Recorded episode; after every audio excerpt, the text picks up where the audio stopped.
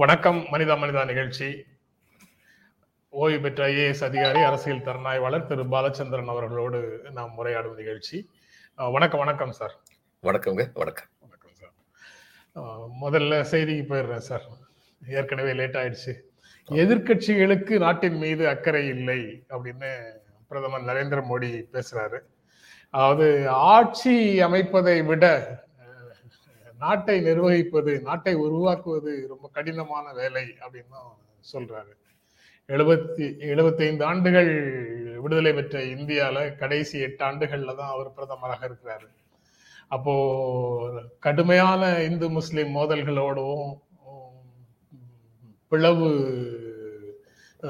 உணர்வுகளோடவும் இருந்த இந்தியாவை நாற்பத்தி ஏழு நாற்பத்தி எட்டுல இருந்து உருவாக்கியவர்களுக்கு இந்த நேஷன் பில்டிங்கிறது எவ்வளவு பெரிய டாஸ்காக இருந்திருக்கும் அப்படின்னு இவர் சொல்லும் போது உணர்வு வருது. ஆனா இந்த எட்டு ஆண்டுகள் மட்டும்தான் அது கஷ்டமா இருக்கு. ஏன்னா எதிர்க்கட்சிகளுக்கு அக்கறை இல்லைன்னு அவர் சொல்றாரா? எப்படி சொல்றாரு இதை? அதாவதுங்க இந்த அந்த ஐஏஎஸ் ஆஃபீஸர்ஸை பற்றி ஒரு ஹியூமரஸாக ஒரு இது சொல்லுவாங்க. எந்த ஒரு புது போஸ்டிங்க்கு போனாலும் அவங்க நினைப்பாங்களாம் before me chaos and after me disaster ஏதோ அவங்க பீரியட்ல மட்டும்தான் எல்லாமே ஒழுங்கா இருக்கு அப்படின்னு நினைப்பாங்க அப்படின்னு சொல்லி எங்களுக்குள்ள வந்து ஜோக் அடிச்சுக்குவோம். அது மாதிரி தான் பிரதம மந்திரி சொல்றது இருக்கு. என்னமோ இவரு நான் வர்றதுக்கு முன்னாலே நான் வர்றதுக்கு முன்னாலே எல்லாமே குழப்பமாக இருந்தது. நான் வந்ததுக்கு அப்புறம் நான் போனதுக்கு பிறகு அது ஒரே பேரழிவாயிடும். பேரடி ஆயிடும் அதனால என்னையும் நிரந்தரமா வச்சிருங்க. அவ்வளவுதான். இவருக்கு இந்த நாட்டுடைய வரலாறே தெரியலன்னு நினைக்கிறேன். ட்ரெயின் டு பாகிஸ்தான் குஷ்வந்த் சிங் வந்து ஒரு நாவல் எழுதியிருந்தார். ட்ரெயின் ட்ரெயினா முழு ட்ரெயின்லயும் பிணங்கள் மட்டும்தான் வரும். பாகிஸ்தான்ல இருந்து இந்தியாவுக்கு ஒரு ட்ரெயின் இந்தியாவில இருந்து பாகிஸ்தானுக்கு ஒரு ட்ரெயின் முழுக்க முழுக்க பிணங்கள் மட்டும்தான் வரும். அப்படிப்பட்ட நிலைமை இருந்தது நம்ம நாட்டுல வந்து. நைன்டீன் ஃபார்ட்டி செவன் பார்ட்டிஷன் அப்படிங்கிறத பத்தி தெரிஞ்சவங்களுக்கு வந்து தெரியும். இது எவ்வளவு தூரத்துக்கு அஹ், மோசமானதா இருந்தது அப்படின்னு. ஆனா அப்படி இருந்த ஒரு நேரத்துல இந்தியா சிதறுண்டு போயிரும்னு எத்தனை பேர் கணிச்சாங்க? மேற்கத்திய அரசியல். அரண் திறனாய்வாளர்கள் அத்தனை பேர் சொன்னாங்க. இப்படிப்பட்ட ஒரு நாடு பல இனங்களை பல மொழிகளை பல மதங்களை பலவிதமான பொருளாதார வேறுபாடுகளை பலவிதமான அரசியல் அமைப்புகளை கொண்டிருந்த ஒரு பிரதேசம் ஒரு நாடாக உருவாக்கப்பட்ட பொழுது இந்த நாடு நிலைத்து நிற்பதற்கான சாத்தியமே இல்லைன்னு சொன்னாங்க. இதை ஒரு நாடா கொண்டு வந்த பெருமை வந்து நைன்டீன் ஃபார்ட்டி செவன்ல வெந்தே டுக் ஓவர் காங்கிரஸ் நேருவும் பட்டேலும் சேர்ந்து ரெண்டு பேரும் சேர்ந்து. சரி பட்டேலை வந்து யாராலையும் மறக்க முடியாது. அவர் செய்த இந்த நாடு ஒற்றுமைப்படு ஒன்றாக இருக்க வேண்டும் என்பதற்காக அவர் செய்த செயல்கள். யாராலையுமே மறக்க முடியாது. அவரும் கேபி மேனனும் சேர்ந்து பண்ண இப்படி இப்படி கொண்டு வந்து அந்த நேரத்தில் எப்படி இருந்தோம்? ஒரு குண்டூசி தயார் பண்றதுக்கு நம்மகிட்ட வந்து எவ்வளவு பெரிய வல்லிமை வல்லமை இருந்தது அந்த நாட்டுல? அதனால பிரதமருக்கு வந்து வரலாறு தெரியவில்லை என்று நினைக்கிறேன். என்னுடைய சொந்த ஆற்றாமே நேருவை மறக்க முடியாத நிலைமையில தான் அவங்க வந்து நேருவுக்கு பதிலாக பட்டேல் பிரதமர் ஆகியிருந்தா நாடு நல்லா இருந்திருக்கும். நேருவுக்கு பதிலாக சுபாஷ் சந்திர போஸ் பிரதமராக இருந்தால் நாடு நல்லா இருந்திருக்கிறோம். அப்படின்னு எல்லாமே நேருவுக்கு பதிலாக வேறு யார் இருந்தாலும் நல்லா இருந்திருக்குங்கிற மனநிலையை வெளிப்படுத்தி கொண்டே இருக்காங்க. யாராவது ஒருவர் வலதுசாரி சிந்தனையில் இருக்கக்கூடியவர்கள் மாறி மாறி சொல்லிக்கிட்டே இருக்கிறாங்க. அவங்களுக்கு நேருவுடைய நேருவை இந்திய பண்பாட்டில இருந்து பிரிக்க முடியாதவராக நேரு இருந்தார். இந்திய பொருளாதாரத்திலிருந்து பிரிக்க முடியாதவராக நேரு இருந்தார். அப்படிங்கறத அவங்களால பொறுக்க முடியவில்லை அப்படின்னு புரிந்து கொள்ளவா? இப்ப நான் கூட நினைக்கிறேன் சுபாஷ் சந்திர போஸ் இருந்திருந்தா நேருவோட திறமையான ஒரு பிரதம மந்திரி இருந்திருப்பார் நான் கூட நினைக்கிறேன். ஆனால் அதனால நேரு திறமை இல்லாதவன்னு சொல்லி சொல்ல முடியுமா? சொல்ல முடியுமா? அதாவது நேருக்கு இருந்த திறமைகள் வேறுபட்டவை. சுபாஷ் சந்திர இருந்த திறமைகள் வேறுபட்டவை. நேரு வந்து லேண்ட் ரிஃபார்ம்ஸ்ல வந்து நான் நினைக்கிறேன் அவர் அவர் இது இதை விட அதிகமாக செய்திருக்க முடியும் அப்படின்னு நினைக்கிறேன். ஆனா நேருடைய இந்த இந்த நாட்டுடைய பண்பாட்டை இந்த நாட்டுடைய அடித்தளத்தை நன்றாக புரிந்து வைத்திருந்ததனால் I am I am on a thin skating அப்படின்னு அவர் நல்லா தெரிஞ்சு வச்சிருந்தார். இந்த நாட்டில் உள்ள இல்ல இருப்பவர்கள் இல்லாதவர்களுக்கான வேற்றுமையை குறைப்பதற்காக இன்றே நான் முயற்சி எடுத்தேன் என்றால் இருப்பவர்கள் என்னையும் சேர்த்து கவிழ்த்து விடுவார்கள் என்று அவர் நம்பியிருக்கலாம். அதன் காரணமாக பல விஷயங்களில் பொறுத்து போவோம். முதலில் நாட்டை வலுப்படுத்துவோம். நாட்டின் பொருளாதாரத்தை வலுப்படுத்துவோம். அடித்தளத்தில் உள்ளவர்கள் தங்கள் குரலை எழுப்புவதற்கான ஒரு சூழ்நிலையை உருவாக்குவோம். எந்நாளில் இல்லாவிட்டால் இன்னொரு நாளில் இந்தியா சொர்க்க பூமியாக மாறிவிடும். ஏழைகள் ஏழைகளுக்கும் எளியவர்களுக்கும். நான் அதற்கு அடித்தளம் மட்டும்தான் இட முடியும். ஆனால் அந்த அடித்தளத்தை மிக மிக வலிமையானதாக நான் இடுவேன் என்று அவர் எண்ணியிருப்பார் என்று எண்ணுகிறேன். அதன் காரணமாகத்தான் சில இவன் நமக்கு எனக்கு இருக்கின்ற வேகம் திரு நேரு அவர்களுக்கு இல்லை என்றால் என்னை விட பாரத நாட்டை சரியாக புரிந்து வைத்திருந்தார் என்று நான் கருதுகின்றேன். எதிர்ப்பு சக்திகள் எந்த அளவுக்கு இருக்கும்? வினைவலியும் தன்வலியும் மாற்றான் துணைவலியும் தூக்கிச் செயல் என்பதுதான் குரல். தன்வலி தன் வினையின் வலி தன்னை எதிர்க்கும் மாற்றான் வலி தனக்கு வரும் ஆதரவாளர்கள் அவருக்கு எதிர் மாற்றானுக்கு வரும் ஆதரவாளர் இவை அனைத்தையும் கணித்து நேரு திட்டமிட்டு செயலாற்றினார் என்று நான் எண்ணுகின்றேன். இன்று நாம் செய்ய வேண்டிய முதல் காரியம் வலிமையான ஒரு இந்தியாவை உருவாக்குவது. பொருளாதாரத்தில் பலமான ஒரு இந்தியாவை உருவாக்குவது. உலக அரங்கில் இன்று நான் பேசிக் கொண்டிருப்பது என்னுடைய சாமர்த்தியத்தினால்.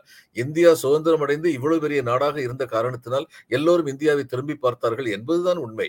இவருடைய சொல்வன்மையால் நாக்குவன்மையால் இந்தியாவை மிகப்பெரிய நாடாக உலக அரங்கில் எடுத்துக்காட்டும் அதே பொழுதில் நேரு உணர்ந்தார் நாம் பொருளாதார வலிமை பெற்றாலன்றி இன்று இருக்கும் இந்த இமேஜ் நமக்கு தொடர்ந்து இருக்காது என்பதை பற்றி அவருக்கு தெளிவான ஒரு அஹ், அபிப்பிராயம் இருந்தது தெளிவான ஒரு நோக்கு இருந்தது. எனவே நேருவை போல் அந்த சூழ்நிலையில் சுபாஷ் சந்திரபோஸ் வந்திருந்தால் அது இன்னொரு விதமான சூழ்நிலை உருவாகி இருக்கும். ஆனால் நேருவுக்கு கிடைத்த சூழ்நிலையில் அந்த சூழ்நிலையில் இவரை விட திறமையானவராக இன்னொரு பிரதம மந்திரி என்னால் நினைத்து பார்க்க முடியவில்லை. நீங்க சுபாஷ் சந்திர போஸ் வந்திருந்தால் அப்படின்னு சொல்றீங்கல்ல சுபாஷ் சந்திர போஸோ ச- ஜவஹர்லால் நேருவோ அல்லது வல்லபாய் பட்டேலோ அல்லது மகாத்மா காந்தியோ யாருமே வந்து பகத்சிங்கோ யாருமே இந்தியாவின் மீது கொண்டிருந்த நாட்டு பற்றுகளை குறைந்தவர்கள் இல்லை அப்படிங்கிறதை நான் முழுமையாக ஏற்கிறேன். ஆனா இவர்கள் எல்லாரையும் விட நேதாஜி சுபாஷ் சந்திர போஸ் வந்து ஒரு ஒரு இடத்துல ஒரு இடத்துல நீங்க சொல்றதை என்னால முழுமையாக ஏற்க முடியல அப்படிங்கிறதுக்காக அதை உரையாடலுக்கு முன்வைக்கிறேன். அடுத்த செய்திக்கும் போகலாம். அதாவது எண்டு எண்டு எண்டு எண்டு முக்கியம் மீன்ஸும் முக்கியம் இலக்கும் முக்கியம் வழியும் முக்கியம் அப்படிங்கிறதுல வந்து ரொம்ப முக்கியமானதாக முக்கிய காங்கிரஸ் கருதியது. காந்தி கருதினர்னு வச்சுக்கலாம்.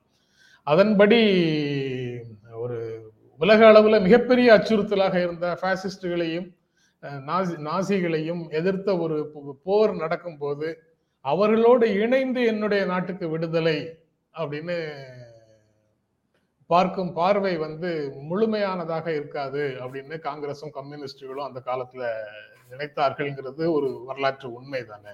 அப்படி பார்க்கும்போது அவர்கள் நேதாஜியினுடைய அணுகுமுறையிலிருந்து முழுமையாக வேறுபட்டு நிற்கிறார்கள் அப்படின்றது தானே அந்த இடத்துல புரிந்து கொள்ள முடியும். ஆமாம். ஆனால் வரலாறு என்பது வென்றவர்களால் எழுதப்பட்ட ஒரு கதைதான். இந்த நேச நாடுகள் அதற்கு பின்னால் ஈராக்கிலும் கடாஃபி ஆண்ட நாட்டிலும் எந்த நாட்டுக்கு. போனாலும் இவர்கள் என்ன செயல் போர் போர் முடிவதற்கு முன்னாலேயே ஜப்பான்ல வந்து அணுகுண்டு போட்டு அந்த இரண்டாவது அணுகுண்டு. தேவையற்றதே. அணுகுண்டே தேவை- தேவையற்றது. தேவை- இரண்டாவது அணுகுண்டையும் போட்டது எந்த விதத்தில் நியாயமானது. எனவே போர் என்று எழுதும் பொழுது war there is all is fair in war and love என்று சொல்வார்கள் அவர் தன்னுடைய தேசப்பற்றை விட்டு கொடுத்து இன்னொரு நாட்டின் மேல் சரணாகதி. அடைந்தாரா என்றால் இல்லை இன்னொன்று நான். கூறுகின்றேன் மகாத்மா காந்தி அகிம்சையினால் தான் இந்த நாடு விடுதலை பெற்றது என்று இருக்க வேண்டும் என்பதில் மிக தெளிவாக இருந்தார் நமக்கு த நேவல் ரிவோல்ட் நான் முன்பே ஒரு தடவை. சொல்லியிருக்கிறேன். நேவல் ரிவோல்ட் இவர்களை ஆங்கிலேயர்களை மிக மிக அச்சுறுத்தியது அந்த நேவல் ரிவோல்ட்டிற்கு ஆதரவு கரம் கொடுக்க நேரு எண்ணினார். மகாத்மா காந்தியின் வற்புறுத்தலால் பின்வாங்கி விட்டார். அந்த நேவல் ரிவோல்ட் என்பதுதான் முதல் முறையாக இந்திய ராணுவத்தில் இருந்த இந்தியர்களும் இந்திய பொதுமக்களும் சேர்ந்து நடத்திய போராட்டம். அந்த போராட்டத்தின் காரணமாக வெள்ளைக்காரர்கள் ஸ்தம்பித்து போனார்கள் என்பது உண்மை. அப்பொழுது எதற்காக காந்தி அதை ஏற்க மறுத்தார்? காந்தியும் மனிதர்தான். தான் கட்டி வைத்த கோட்டை தகர்க்கப்பட்டுவிடும். அகிம்சையினால் இந்தியா வி- விடுதலை அடைந்தது என்ற பெயர் இல்லாமல் போய்விடும். காந்தியும் ஒரு நல்ல அரசியல்வாதி தான் பட்டாபி சீதாராமையாவுக்காக வேண்டி மறைமுகமாக வேலை செய்யவில்லையா? நேதாஜி சுபாஷ் சந்திர போஸை தோற்கடிக்க வேண்டும் என்று வேலை செய்யவில்லையா? அங்கு காந்தி என்ற அரசியல்வாதி தானே நம் கண் முன்னால் தெரிந்தார் எனவே காந்திக்கும் ஒரு அரசியல் இருந்தது. All all means are good for an end என்று அவரும் தான் நினைத்தார். என்ன என்னுடைய அகிம்சையினால் தான் இந்த நாடு விடுதலை கிடைத்தது என்ற பெயர் வாங்க வேண்டும் என்றால் இந்த மாலுமிகளின் நெருக்கதியாக விடப்பட வேண்டும் என்பதில் அவர் உறுதியாக இருந்தார். என்பதுதான் உண்மை. சரியாக ஆராய்ந்து பார்த்தோம் என்றார் அது வந்து அவருடைய அணுகுமுறையில புதிதல்ல. ஏற்கனவே வெள்ளையனை வெளியேறு இயக்கத்தை பாதியில திரும்ப பெற்றதும் அந்த ஒரு போலீஸ் ஸ்டேஷனை மக்கள் எரித்த ஒரு நிகழ்வுல இருந்து தானே ஆமாம். ஆனால் ஒரு போல் அந்த காவல்துறை காவல் நிலையத்தை எரித்ததை நீங்கள் கண்டியுங்கள். அதற்காக ஏன் போராட்டத்தை கைவிட்டீர்கள்? ஏனென்றால் அந்த அந்த சமயம் நேரு மிக உறுதியாக நின்றார். இங்கு நடந்த எல்லா செயல்களுக்கும் நான் பொறுப்பேற்கிறேன் என்று நேரு சொன்னார். நேருடைய பிரச்சனையாக நான் எதை பார்க்கிறேன் என்றால் மனதளவில் இடதுசாரி சிந்தனையில் சுபாஷ் சந்திர போஸோடு ஒன்றிணைந்தவராக இருந்தாலும் காந்தி என்ற மிகப்பெரிய பெர்சனாலிட்டியின். கரிஸ்மாவினால் அதற்கு கீழே உட்கார்ந்து உட்கார்ந்து கொண்டிருந்தார் என்பதும் உண்மைதான். எப்படி பெரியாருக்கு கீழ் அண்ணா அயர்ந்து போய் வியந்து போய் அவரை பார்த்தாரோ அதே போல் காந்தியை நேரு வியந்து போய் அயர்ந்து போய் பார்த்தார். அவரை பொறுத்த மட்டில் நேருவை பொறுத்த மட்டில் நான் வயலன்ஸ் என்பது ஒரு கோட்பாடு இல்லை. அது ஒரு ஸ்ட்ராட்டஜி அதை மிக. தெளிவாக நேரு சொன்னார். இந்த நேரத்தில் இந்தியாவில் நம்மால் இந்த இத்தகைய ஆயுதத்தை தான் பலமான ஆயுதமாக வெள்ளையருக்கு எதிராக பயன்படுத்த முடியும் என்று சொன்னார். எனவே அவர்களுக்குள்ளேயே அவருடைய தத்துவத்தை பற்றி வே- வேறு விதமான கருத்துக்கள் இருந்தன. நீங்கள் சொல்வது இவ- இவ இவங்களை இந்த பாசிச சக்திகளுடன் இணைந்து போரிட்டார். என்பது அவருடைய இந்த எண்ட் ஜஸ்டிஃபைஸ் மீன்ஸ் என்று எண்ணினாரே அது தவறு என்று காங்கிரஸ்காரர்களோ கம்யூனிஸ்டுகளோ நினைத்ததில் என்ன தவறு இருக்கிறது என்று கேட்டீர்கள். நான் அதே சமயம் இன்னொரு கேள்வி கேட்கிறேன். அந்த நேவல் ரிவோல்ட் வந்த பொழுது மாலுமிகள் போராட்டம் வந்த பொழுது இறுதிவே அவர்களுடன் நின்ற ஒரே ஒரு ஆள் ஒரு பெண்மணி அருணா ஆசப் அலி என்ற ஒருவரை தவிர வேறு யாருமே பக்கத்தில் இருக்கவில்லை அருணா ஆசப் அலியை விடைய ஒரு முற்போக்குவாதியை நாம் பார்த்து விட போகிறோம்? அது ரைட்டு பட் அந்த போராட்டத்திற்கு வந்து அந்த அந்த காலகட்டத்தில் இருந்த இடதுசாரிகள் ஆதரவு கொடுத்தாங்க. அந்த தல்வார். தல்வார் புரட்சின்னு அதை பெயரிட்டு அழைத்தார்கள். அந்த கப்பல் படையினுடைய எழுச்சியை. அதுக்கப்புறம் அந்த இடத்துக்குள்ள பல்வேறு விஷயங்கள் இருக்கு. ஆனா காந்தி என்ற மிகப்பெரிய ஆளுமைன்னு சொன்னீங்கல்ல அவர் வந்து இன்றைக்கு வரை எல்லாரையும் டிஸ்டர்ப் பண்ணிக்கிட்டே இருக்காருங்கிறது தான் பாக்குறோம். நாற்பத்தி எட்டோட அவரை க்ளோஸ் பண்ணிட்டோம்னு நினைக்கிறதுக்கு இடம் இல்லை. இன்று செய்தித்தாள்ல வந்து நியூயார்க்ல ஒரு இந்து கோவிலுக்கு எதிரே இருந்த காந்தி சிலை தகர்க்கப்பட்டிருக்கிறது அப்படின்னு ஒரு செய்தி இருக்கு. அதுக்கப்புறம் இந்த டைஃபி அப்படின்னு மார்க்சிஸ்ட் கம்யூனிஸ்ட் கட்சியினுடைய இளைஞர்கள் வந்து ராகுல் காந்தியினுடைய அலுவலகத்தை தாக்கினார்கள். அதுல உள்ளுக்குள்ள வந்து பல இடங்கள்ல சேதம் ஏற்படுத்தினார்கள் அப்படிங்கிற போது அதாவது அவங்க சேதம் ஏற்படுத்திய பிறகு முழுமையாக அந்த அலுவலகம் போட்டோ எடுக்கப்பட்டிருக்குது. அதாவது வீடியோ எடுத்திருக்கிறாங்க. அதுல காந்தி தன்னுடைய புகைப்படத்துல அப்படியே இருந்திருக்கிறாரு. சுவர்ல மாட்டியபடி தான் இருந்திருக்கிறாரு. அதுக்கப்புறம் ராகுல் காந்தி அலுவலகத்தில் இருந்த பொறுப்பாளர்களே மார்க்சிஸ்ட் கம்யூனிஸ்ட் கட்சி மேலேயும் அந்த டைஃபி இலை தோழர்கள் மேலேயும் பழி போடுவதற்காக காந்தி சிலைய காந்தி படத்தை உடைச்சு கீழே போட்டிருக்கிறாங்க. அப்படின்னு அவங்க பின்னாடி ஒரு படத்தை ரிலீஸ் பண்ணி இவர்களை இழிவுபடுத்த பார்த்துருக்குறாங்க. அந்த அங்கே லோக்கல் அரசியலில். அது முதல்ல இருந்த நிலையையும் அதுக்கப்புறம் இவங்க காந்தி சிலையை இவங்க தான் உடைச்சாங்கன்னு ஒரு நாலு பேரை இப்போ கைது செய்திருக்கிறார்கள் கேரள அரசு. காந்தி அவர்களை ஃபாலோ பண்றதாக சொல்லக்கூடியவர்களாக இருந்தாலும் சரி எதிரிகளாக இருக்கக்கூடியவர்களாக இருந்தாலும் சரி எல்லோரையும் ஏதோ ஒரு அளவுல தொல்லை பண்ணி கொண்டே இருக்கிறார் அப்படிங்கிறது தான் இன்னைக்கு வரைக்கும் பார்க்க முடியுது. அவ்வளவு வலிமையான மனிதராக இருந்திருக்கிறாரு. தான் சார் அந்த அக வலிமை வந்து ரொம்ப வலிமையாக இருந்திருக்குது அப்படிங்கிறது தான் நீங்க சொல்றதுல இருந்து நான். புரிஞ்சுக்கிறேன். அவருடைய பல சில கருத்துக்களோடு நாம் முரண்பட முடியும். ஆனால் அவருடைய அகவலிமையை பற்றி சந்தேகிக்கவே முடியாது. அதுக்கப்புறம் மேற்கு வங்கத்தினுடைய நிதி அமைச்சர் அவர் வந்து இலவசங்களை கொடுக்கிறதே நரேந்திர மோடி அரசு தான். இலவசங்களுக்கு எதிராக அவர் சொல்லிட்டு இருக்கிறாரு பேசிட்டு இருக்கிறாரு ஆனா அவர் அவர் தான் அவருடைய திட்டங்கள் அனைத்தும் இலவச கேட்டகரியில தான் வருது. அவர் அவர் இலவசங்களை எதையெல்லாம் இலவசம்னு அவர் சொல்றாரோ அந்த கேட்டகரிக்குள்ள தான் அவருடைய அனைத்து திட்டங்களும் வருது அப்படின்னு ஒரு அவர் நேற்று சொல்லியிருக்கிறாரு. அதாவது பிடிஆர் பழனிவேல் தியாகராஜனுக்கு பிறகு இன்னொரு நிதி அமைச்சர் இந்த விஷயத்துல வந்து பிரதமருடைய கருத்துக்கு எதிராக சொல்றாரு. வழக்கமாக அவர்கள் முன்வைக்கக்கூடிய கம்யூனல் அஜெண்டால தான் எல்லா கட்சிகளும் எல்லா பிரபலங்களும் பின்னாடியே போயிட்டு இருப்பாங்க பதில் சொல்லிட்டே இருப்பாங்க. இப்போ வந்து ஒரு பொருளாதார பிரச்சனை தொடர்பாக மாற்று மாற்று கருத்துக்களை முன்வைத்து பிரதமருடைய கருத்தை கருத்துக்கு மாற்றாக சில கருத்துக்களை முன்வைக்கிறாங்க. இது ஒரு ப- பொருளாதார வளர்ச்சி இருக்குதோ இல்லையோ இது ஒரு பண்பாட்டு வளர்ச்சியா? கம்யூனல் அஜெண்டா தவிர வேற ஏதோ ஒண்ணு பேசுறது ஒரு சூழல் வந்திருக்குங்கிறது. ஆனா இது நிரந்தரம் இல்ல அது வேற விஷயம். இவர் நிதி மேற்கு வங்க அஹ், அமித் வந்து மேற்கு வங்க முன்னாள் நிதியமைச்சர். அது நிதியமைச்சர். இப்ப chief economic advisor to the government இருக்காரு அவரு. இல்ல அவர் சொன்னது வந்து ஏற்கனவே நம்ம ரெண்டு பேரும் இதுக்கு முன்னாடி பேசினது பேர் வந்து இலவசங்கள்னு இருக்கலாம். எதுவெல்லாம் ஒரு நாட்டின் ஒன்றிணைந்த பொருளாதார வளர்ச்சிக்கு உதவுமோ அவைகள் எல்லாம் இலவசங்கள் என்று அழைக்கப்படக்கூடாது. எது இலவசம் என்றால் ஒரு லட்சக்கணக்கான கோடி ரூபாய்களை கடன் வாங்கிவிட்டு பணக்காரர்கள் ஓடிப்போனவுடன் அந்த அதன் காரணமாக பேங்க் திவாலாகி விடக்கூடாது என்று நீங்களும் நானும் கட்டிய வரியிலிருந்து ரெண்டரை லட்சம் கோடியாய் அருண் ரெண்டரை லட்சம் கோடி என்று நினைக்கிறேன். அருண் ஜேட்லி வங்கிகளுக்கு கொடுத்தாரே. அதுதான் இலவசம். அந்த இலவசத்தை வந்து நிப்பாட்டணும். அந்த மாதிரி இலவசத்தை தொடர்ந்து கொடுத்துக்கிட்டே நீங்க வந்து நீங்க பணக்காரங்களுக்கு கொடுக்குற சலுகை எல்லாத்துக்குமே வந்து எக்கனாமிக் இன்சென்டிவ்னு பேர் வைப்பீங்க. அதுக்கப்புறம் வந்து ஏழை எளியவர்கள் வந்து there cannot be a fight among there cannot be equal fight among unequals என்ற ஒரு கோட்பாட்டின்படி இன்ஈக்குவல்ஸை வந்து ஈக்குவல்ஸாக கொண்டு வரணுங்கிறதுக்காக சில உதவிகள் அழைக்கப்பட்டால் அது இலவசங்கள்னு சொல்லுவீங்க. அரவிந்த் கெஜ்ரிவால் வந்து டெல்லியை பிடிச்சாரு அடுத்து பஞ்சாபை பிடிச்சாரு குஜராத்தை பிடிச்சிருவாருங்கிற பயத்துல இலவசங்களை பற்றிய ஒரு விவாதத்தை ஆரம்பிச்சு வைப்பீங்க.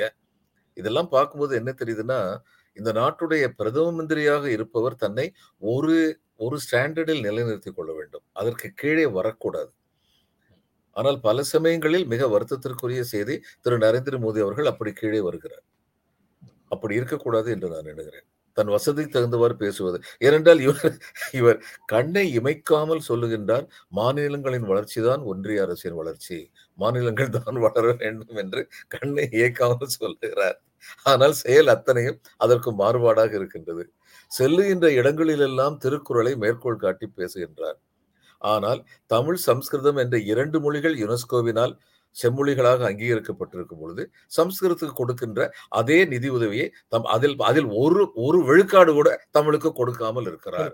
என்று முழுக்க முழுக்க முரண்பாடு உடையவராகத்தான் காணப்படுகிறார் திருப்போதி.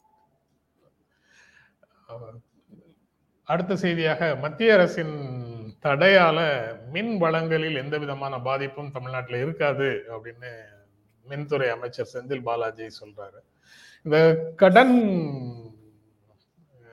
கா- காரணமாக அதாவது யார்கிட்ட யார்கிட்ட எலக்ட்ரிசிட்டி வாங்குறோமோ அவங்களுக்கு அந்த நிறுவனங்களுக்கு தனியார் நிறுவனங்களுக்கு நாம கொடுக்க வேண்டிய கடன் கொடுக்காம இருக்கிறதன் காரணமாக அரசு வந்து ஃபர்தரா நீங்க அங்கெல்லாம் வாங்கக்கூடாதுன்னு தடை போடுவதற்கு என்ன காரணம்? எனக்கு அந்த லாஜிக் புரியவே இல்லை. தனியார் நிறுவனங்களுக்கு அரசு கொடுக்கிறது இன்னைக்கு கொடுக்கலன்னா நாளைக்கு கொடுக்கும்னு அரசால இந்த மாதிரி பிரைவேட் அஃபேர்ஸ்ல அல்லது மற்ற விஷயங்கள்ல தலையிடுவது அரசின் வேலை அல்ல அப்படின்னு அரசு துறை நிறுவனங்கள் எல்லாம் விற்கும் போது அரசு மாய்ந்து மாய்ந்து சொல்கிறது. ஆனா இந்த மாதிரி விஷயத்துல பெரு நிறுவனங்களுக்கு வர வேண்டிய கடன்களை வசூலித்து கொடுக்க வேண்டிய பொறுப்பை ஏன் அரசு எடுத்துக்குது அப்படிங்கிற மாதிரி உணர்வு வருது. என்னுடைய பார்வை தப்பா இருக்கலாம். அந்த பிரச்சனையை முழுமையாக புரிந்து கொள்ளாமல் இருக்கலாம். இல்ல இல்ல. உங்களுடைய பார்வை சரியானதுதான் அது மட்டுமல்ல இந்த இருவருக்கிடையே யார் பக்கம் நியாயம் இருக்கிறது என்று கூட அரசு பார்ப்பதில்லை. ஒன்றிய அரசு. அந்த நிறுவனங்கள் என்ன சொல்லுகின்றனோ அதுதான் சரி என்று நினைத்து செயல்படுகிறார்கள். ஏனென்றால் திரு. செந்தில் பாலாஜி கூறுவார் நாங்கள் கொடுக்க வேண்டியது எழுபது கோடி தான். அவர்கள் சொல்வது போல் தொள்ளாயிரத்தி பதினோரு கோடி இல்லை என்று கூறுகிறார். மேலும் நாங்கள் கொடுப்பதற்கு அவர்கள் ரசீது கொடுக்கவில்லை என்றால் அவர்கள் நாங்கள் கொடுப்பதை பணம் வந்துவிட்டது என்று சொல்லாமல் பணம் இன்னும் வரவில்லை என்று சொன்னால் அதை எதிர்த்து பேசுவதற்கு அந்த வெப்சைட்டில் எங்களுக்கு இடமில்லை. இப்படிப்பட்ட சில சில கருத்துக்களை அல்லது உண்மைகளை அவர் கூறியிருக்கிறார். எனவே இந்த விஷயத்தில் ஒன்றிய அரசு இப்படிப்பட்ட ஒரு முடிவு எடுப்பது என்பது எனக்கு விளங்கவில்லை. அது என்ன அவ்வளவு ஆர்வம் தனியார்களுக்கு வந்து பணத்தை மாநில அரசுகள் கொடுக்கவில்லை என்றால் உங்களுக்கு மின் பங்கீட்டு முறையை நான் தடுத்து நிறுத்தி விடுவேன் என்று சொல்லும் அளவிற்கு இவர்களுக்கு என்ன ஆர்வம் இருக்க வேண்டும் என்று எனக்கு தெரியவில்லை. அடுத்தது தூத்துக்குடி துப்பாக்கி சூடு ரொம்ப கொடூரமான செயல். காவல்துறை வந்து மறைந்திருந்து தாக்கியது அப்படின்னு அதனால காவல்துறையில ஒரு பதினேழு அதிகாரிகள் சொல்லியிருக்கிறாங்க. அவங்க மேல அரசு நடவடிக்கை எடுக்கணும் அப்படின்னு அந்த விசாரணைக்காக நியமிக்கப்பட்ட நீதிநாயகம் அருணா ஜெகதீசன் அறிக்கை சொல்லுது. ஆட்சியர் வந்து கோவில்பட்டியில போய் இருந்தாரு. இந்த நிலைமையினுடைய தீவிரத்தை சரியாக புரிந்து கொள்ளவில்லை. அவர் வந்து தன்னுடைய கடமையிலிருந்து தவறினார். முழுக்க நெக்லிஜென்ஸ் பொறுப்பற்று கவனமற்று இருந்தார். இந்த பிரச்சனையை புரிந்து கொள்ளாமல் இருந்தார். இல் கன்சீவ்டு டிசிஷன்ஸ் எடுத்தார்னு சொல்றாங்க. தவறான முறையற்ற முடிவுகளை மேற்கொண்டார் அப்படின்னு சொல்றாங்க. ஆக அதிகாரிகள் தரப்புல மிக கடுமையான கண்டனங்களை தவறுகளை சுட்டிக்காட்டி அந்த அறிக்கை இருக்கிறதாக ஃப்ரண்ட் லைன்ல வந்த ஒரு செய்தி சொல்லுது. அபிஷிய அபிஷியலா அறிக்கை வரல. ஆனால் ஃப்ரண்ட் லைன்ல கசிய விடப்பட்ட பகுதியில் இருந்து வரக்கூடிய முடிவுகளை ஊடகங்கள் நேற்று முழுக்க வெளியிட்டு வந்தன. நீங்க எப்படி பார்க்குறீங்க சார் அதை? முதல்ல முழு அறிக்கையும் பார்க்கணும். ஏன்னா. சில சமயங்களில் வேண்டுமென்றே கசிய விடப்படும். என்னமோ ரொம்ப பெரிய ஆக்ஷன்ல இருக்கும்னு சொல்லி சொல்லிட்டாங்கன்னு ஒரு பிரமையை ஏற்படுத்திட்டு அதுக்கப்புறம் முழு அறிக்கையும் வரும்பொழுது அது டைல்யூட்டடாக கூட இருக்க முடியும். அதனால அப்படி இருக்க முடியும். முழுசையும் பார்க்கணும். நிழற்படங்கள் சாட்சி சொன்னன இப்போ நீங்க போட்டிருக்க நிழற்படத்தை பாருங்க. ஒரு ஜீப் ஜீப்பில் உட்காந்துக்கிட்டு ஒருத்தர் வந்து லாங் ரேஞ்சு துப்பாக்கி வச்சு ஒரு போலீஸ்காரர் சுடுறாரு. அது ரொம்ப நிதர்சனமா தெரியுது. இப்போ இந்த தடியடி நடத்துறதுக்கு எங்களுக்கு வந்து சில வழிமுறைகள் உண்டு. அதாவது தடியடி நடத்துறது தவிர வேறு வழியிலேன்னு வந்ததுன்னா மிக மிக முக்கியமாக இந்த கிளர்ச்சிக்காரர்களில் யங்ஸ்டர்ஸ் மாணவர்கள் இது மாதிரி யூனியன் தொழிலாளர்கள் இவங்கெல்லாம் இருந்தாங்கன்னா எங்களுக்கு என்ன சொல்லப்படும் அவங்கள தள்ளிக்கிட்டே போகணும். போலீஸ் வந்து நெருக்கடி கொடுத்து கொடுத்து தள்ளிக்கிட்டே போகணும். எங்க போகணும்? ஒரு நார்ச்சந்தி மாதிரி ஒரு இடத்துக்கு தள்ளிட்டு போகணும். ஏன்னா அந்த இடத்துல வச்சு நாங்க வந்து வேற வழி இல்லாம தடியடி பிரயோகம் பண்ணோம்னா அவங்களுக்கு நாலு பக்கம் வழி இருக்கு ஓடி போறதுக்கு. அந்த இடத்துல தான் வச்சு நாங்க தடியடியவே வந்து முயற்சி பண்ணணும். ஏன்னா நம்முடைய முயற்சி வந்து நம்முடைய மக்களை கொல்றது இல்ல நம்முடைய மக்களை இல்ல. பண்றது இல்ல அந்த இடத்துல சட்ட ஒழுங்கை நிலைநாட்டணும். அதற்காக இந்த மினிமம் ரிகவர்டு ஃபோர்ஸை மட்டும்தான் பயன்படுத்தணும். இவ்வளவு சொல்லப்பட்டிருக்கு. ஆனா இங்க நடந்தது எதுவுமே அன்னைக்கு நமக்கு தெரியும் இங்க நடந்தது எதுவுமே அதுபடி நடக்கல. ஒரு. பொண்ணுடைய ரொம்ப கிளர்ச்சியில வந்து ரொம்ப உத்வேகமா இருந்த ஒரு பொண்ணுடைய வாயில் வந்து துப்பாக்கி வச்சு விட்டாங்கன்னு செய்தி வந்தது. அந்த செய்தியில எவ்வளவு உண்மைத்தன்மை இருக்கு அப்படிங்கிற பத்தி அந்த இது போஸ்ட்மார்ட்டம் ரிப்போர்ட் வந்ததுக்கு அப்புறம் தெளிவா தெரியும். அந்த போஸ்ட்மார்ட்டம் ரிப்போர்ட் அந்த போஸ்ட்மார்ட்டம் ரிப்போர்ட்ல கிடைத்த தகவலை வச்சு இந்த இந்த அறிக்கையில அறிக்கையில இருக்கிறதாக சொல்லப்படும் தகவல் என்னன்னா ஒரு ஸ்னோலின் என்ற அந்த பொண்ணு பிளஸ் வந்து ஒரு ஐந்து பேர் ஒரு ஆறு பேர் இறந்து போன அங்கேயே இறந்து போ இறந்து போன ஆறு பேருக்கு பின்தலையில குண்டு பாய்ந்து முகத்தின் வழியாக வெளியில வந்திருக்குது அப்படின்னு சொல்றாங்க. ஓடிட்டு பாது- இருக்கும்போது சுட்டாங்கன்னு அர்த்தமாகுது ஓடிட்டு இருக்கும்போது அதாவது கலைந்து போகிறவர்களை. கலைப்பதற்காக சுடவில்லை கலைந்து போகிறவர்களை சுட்டார்கள் அப்படின்னு சொல்றாங்க. பின்னந்தலையில சுட்டாங்க பூங்காக்கள்ல மறைந்திருந்து சுட்டாங்க மொட்டை மாடிகள்ல மறைந்திருந்து சுட்டாங்கன்னு கொரில்லா தாக்குதல் நடத்தின மாதிரி காவல்துறையை சொல்றாங்க. ஆமா காட்டு மிராண்டித்தனமா நடந்திருக்கு. இந்த இவ்வளவு பெரிய காட்டு மிராண்டித்தனம் செய்யறதுக்கு காவல்துறைக்கு தைரியம் வராது மேலிடத்து ஆதரவு இல்லைன்னா. இதான் உண்மை. ஆனா மேலிடத்தை பற்றி எதுவுமே சொல்லல அறிக்கை அதனால சொல்றேன் இந்த அறிக்கையை முழுசா படிக்கணும். அதுக்கு முன்னாடி நான் எந்த கருத்தும் சொல்ல விரும்பல. இது எல்லாம் இந்த பூசி மெழுகிற மாதிரி இந்த கடைசியில வந்து இந்த ஏதாவது ஒண்ணு நடந்ததுன்னா டக்குன்னு இருக்கிற கீழ் நிலைமையில உள்ள ஒரு உதவியாளர் ஒருத்தரை சஸ்பெண்ட் பண்ணிட்டு மேல விசாரணை நடக்குன்னு சொல்லிட்டு போயிருவாங்களே அது மாதிரி இருக்கக்கூடாது. அதுக்கப்புறம் ஆட்சியர் வந்து அந்த நேரத்துல வந்து அதாவது இது இந்த இந்த கிளர்ச்சி நூறாவது நாள் அடையுதுங்கும் போதெல்லாம் இல்ல இந்த திரைப்படத்துல நூறாவது நாள் விழான்னா சரி அன்னைக்கு கொஞ்சம் பால் அதிகமா தான் ஊத்துவாங்க ரசிகர்கள் எல்லாம் சேர்ந்து சினிமா நடிகர் போஸ்டர் மேல. இது மாதிரி சில இது உண்டு. அது மாதிரி இது நூறாவது நாளுங்கும் போதே இது டிஸ்ட்ரிக்ட் அட்மினிஸ்ட்ரேஷன் எச்சரிக்கையா இருந்திருக்கணும். இதுல வந்து ஏதாவது நடக்கிறதுக்கு வாய்ப்பு இருக்கு அப்படின்னு சொல்லி எச்சரிக்கையா இருந்திருக்கணும். அது அந்த அளவுக்கு எச்சரிக்கை இல்லாம இருந்ததுன்னா அதுக்கு மாவட்ட ஆட்சியர் பொறுப்பேற்கத்தான் செய்யணும். கண்டிப்பாக பொறுப்பேற்க வேண்டும். தொண்ணூத்தொன்பது நாட்களும் தொண்ணூத்தொன்பது நாட்களும் எந்த விதமான விரும்பத்தகாத நிகழ்வுகளும் இல்லை சார். அமைதியான போராட்டம் அவர்கள் இருக்கும் இடத்துல இருந்து போராட்டம். அந்த பகுதியை விட்டு அவங்க வெளியில வரல. நூறாவது நாள் ஊர்வலத்துக்கான அனுமதி பெற்று தான் வர்றாங்க கடைசி நேரத்துல ஏதோ திட்டமிடுதல் மாறுது. காவல்துறை வேறு மாதிரி நடந்து கொள்கிறது. அது வந்து காவல்துறை அரசாக எடுத்த முடிவாக தெரியல. அரசு வந்து அந்த ஸ்டெர்லைட் நிறுவனத்தின் நலன்களை காப்பதற்காக செயல்படுகிறது அப்படின்னு குற்றச்சாட்டை அப்போது போராட்டக்காரர்களும் சில அமைப்புகளும் சில கட்சிகளும் குற்றமாக குற்றச்சாட்டாக முன் வச்சாங்க. ஆனால் இப்போ இந்த அறிக்கையில அது தொடர்பாக எதுவும் இல்லை. அதே சமயத்துல ரஜினிகாந்த் போன்ற பிரபலங்கள் சொன்ன மாதிரி சமூக விரோதிகள் எதுவும் உள்ள நுழைஞ்ச வன்முறையில் ஈடுபட்டதாகவும் இந்த அறிக்கையில எதுவும் இல்லை. இது அன்பிரவோக்டு ஃபயரிங்னு தான் சொல்றாங்க.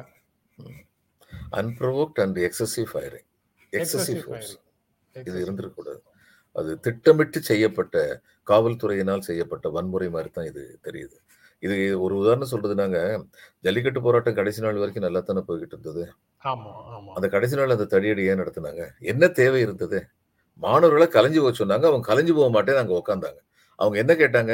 கோர்ட்ல இருந்து என்னமோ வந்திருக்குன்னு சொல்றீங்களா? அந்த உத்தரவுடைய நகலை கொடுங்கன்னு கேட்டாங்க.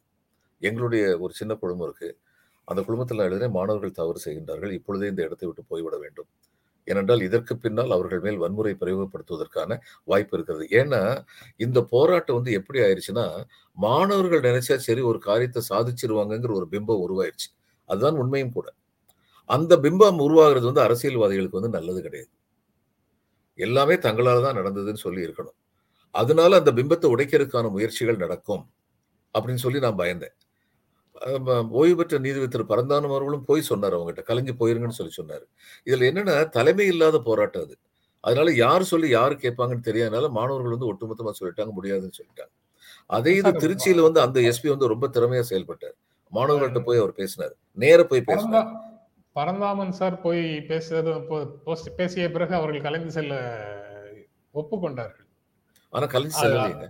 இல்ல கலைந்து செல்வதற்கான ப்ராசஸ் நடந்து கொண்டு இருக்கும் போதே தான் அந்த அந்த தாக்குதல் பிரச்சனைகள் ஆரம்பிச்சு நடந்துருச்சு. அது எப்படிப்பட்ட தாக்குதல்னா மீனவர் குடும்பங்களுக்கு பய பயங்க போறாங்க பையங்க கஷ்டப்படுறாங்கன்னு சொல்லி தண்ணி கொடுத்தவங்க மேல எல்லாம் தடியடி நடத்தினாங்க. தடியடி நடத்தினாங்க. அது போக அப்போது நியூஸ் எயிட்டீன்ல வெளியான லைவ் காட்சிகள்ல ஒரு காட்சி காவல்துறை காவலர் உடையில இருந்தவரே ஒருவர் வந்து ஆட்டோவுக்கு தீ வச்ச காட்சியும் அந்த லைவ்ல. சேர்ந்து வந்துருச்சு. பார்த்தோம்.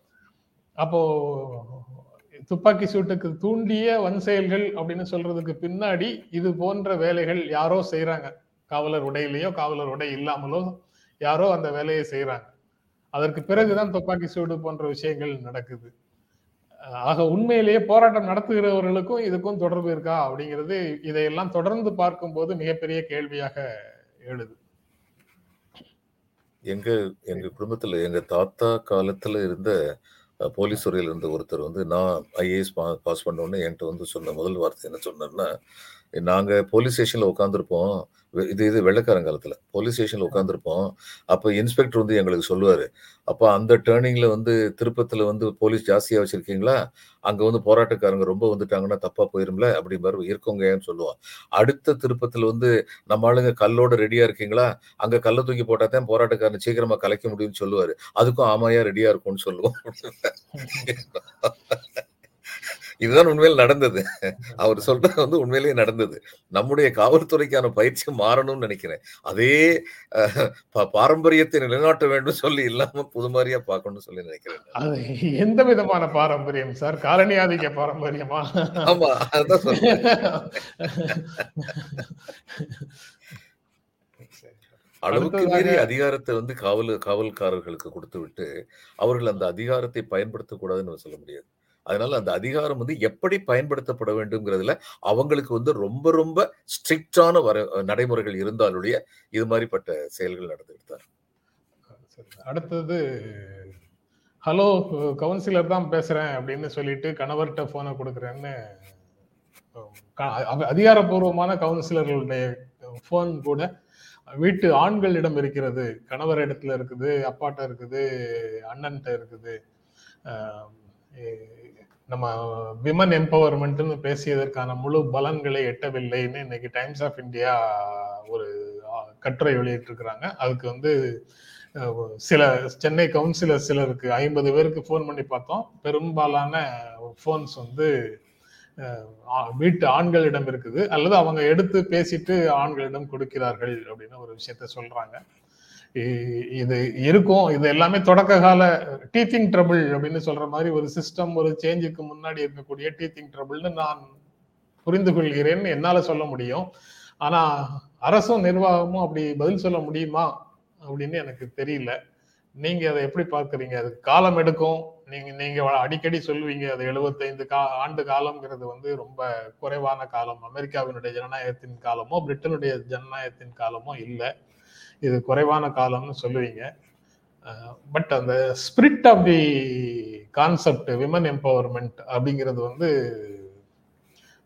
நீர்த்து போகுது அப்படின்னு ஒரு உணர்வும் வருது.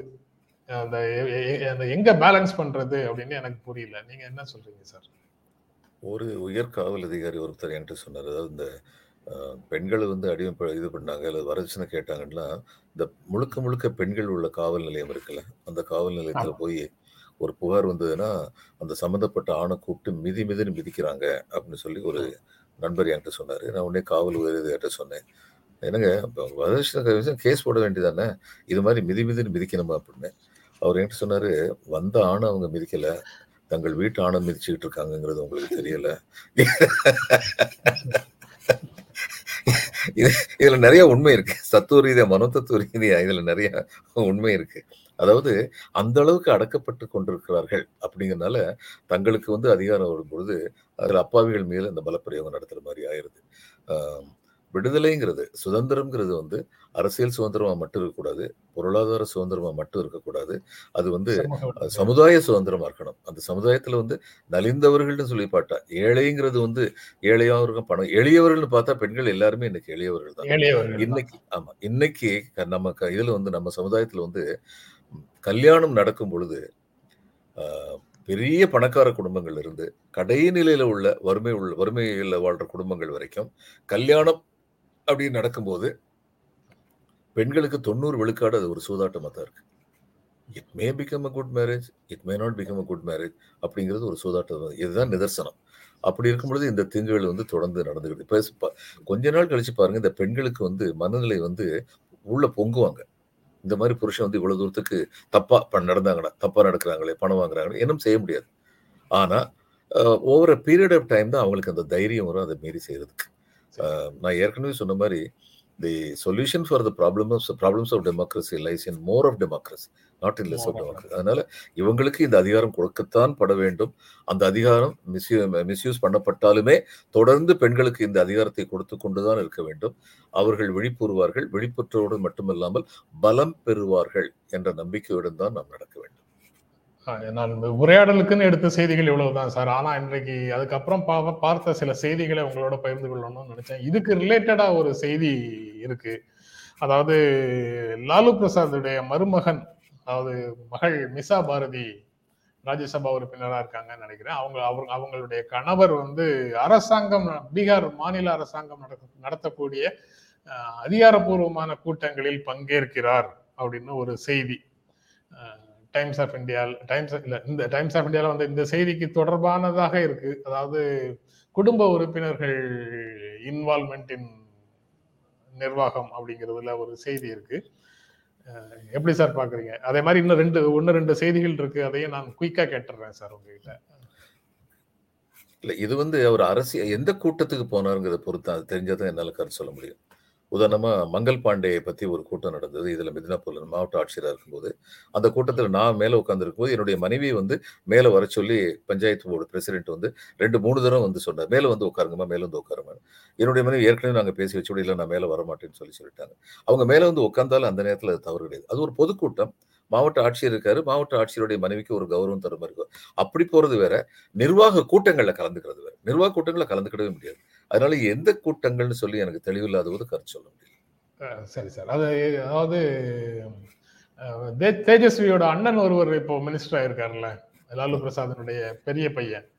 அவர் அமைச்சராக இருக்காரு. அந்த அவ அந்த அமைச்சராக இருந்து அவர் கூட்டிய கூட்டங்கள்ல கலந்து கொண்டார்னு அந்த செய்தி இருக்கு. நீங்க சொன்ன மாதிரி அந்த கூட்டம் வந்து வேற ஏதேனும் பொதுவான கூட்டமா இல்ல ஆலோசனை கூட்டங்கள் அரசு தொடர்பான நிர்வாகம் தொடர்பான ஆலோசனை கூட்டங்களா அப்படிங்கிறதுக்கான கிளாரிட்டி. எனக்கும் இல்லை. ஆமா ஆமா எனக்கும் இல்லை. நான் அந்த செய்தியை சரியாக படிக்கல. தலைப்பு தலைப்பும் முதல் பேராகிராஃபையும் பார்த்துட்டு கடந்து வந்துட்டேன்னு நினைக்கிறேன். அதுக்கப்புறம் ரெண்டு விஷ- விஷயம் சார். காங்கிரஸ் தலைவர் தேர்தல் நடைமுறையை இறுதி செய்வதில் தாமதம். ராகுல் காந்தி இன்னும் முடிவு செய்யல.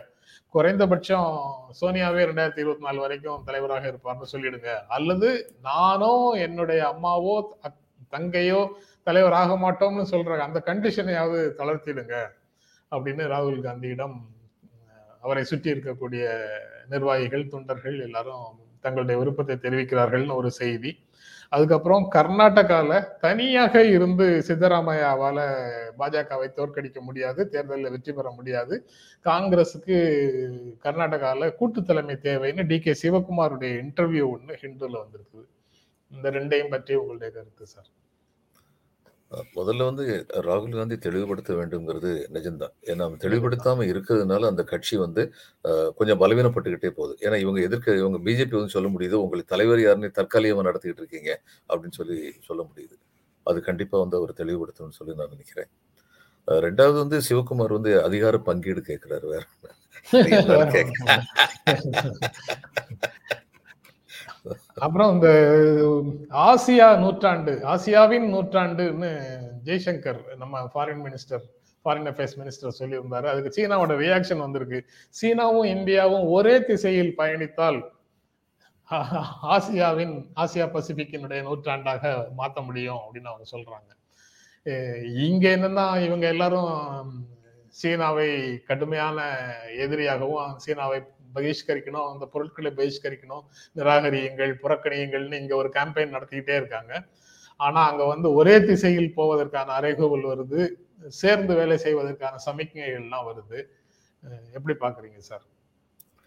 இல்ல ஒரே திசையில பயணிக்கணுங்கிறதுக்கு நான் முழுக்க முழுக்க ஆதரிக்கிறேன். சீனாவும் நம்ம வந்து பாகிஸ்தான் ஆக்குபைடு காஷ்மீர்ல வந்து பாகிஸ்தான்ல இருந்து நம்ம லேண்ட் லீஸுக்கு வாங்கக்கூடாது. இந்தியாவுடைய உணர்வுகளை மதிக்கணும்னு சீனாவும் யோசிக்கணும். அப்படி ரெண்டு. யோசிக்கும் போது தான் ஒரே திசையில பயணிக்க முடியும். ஒரே திசையில. பயணிக்க வேண்டும். அப்படி பயணித்தால் நிச்சயமாக இது ஆசியாவின் நூற்றாண்டாக இருக்கும். திரு ஜெய்சங்கர் வந்து சிறிய மார்சேரியங்களுக்கு அஹ், ஆட்படாமல் ஒரு ஒரு மிக திறமையான ஒரு வெளியுறவுத்துறை அதிகாரி. அவர் பீஜிங்லேயே வந்து அம்பாசடர் இருந்திருக்கிறார். அதனால வந்து மிக திறமையான ஒரு வெளியுறவுத்துறை அதிகாரியா இருந்த ஒருவர் வெளியுறவுத்துறை அமைச்சராக இருக்கிறார். He has a vision and a good vision எல்லா விதத்துலயும் அவர் வந்து இன்னைக்கு உள்ள கம்பல்ஷன்ல வந்து சக்சீட் ஆகல. சில கம்பல்ஷன்ல. தவறா பேசுறான்னு கூட நான் நினைக்கிறேன். சொல்லுங்க நீங்க சொல்லுங்க. ஜெய் ஜேஎன்யூ மாணவர் முன்னாள் மாணவர்ங்கிறதும் முக்கியமானது தானா ஆமா they were all left of centre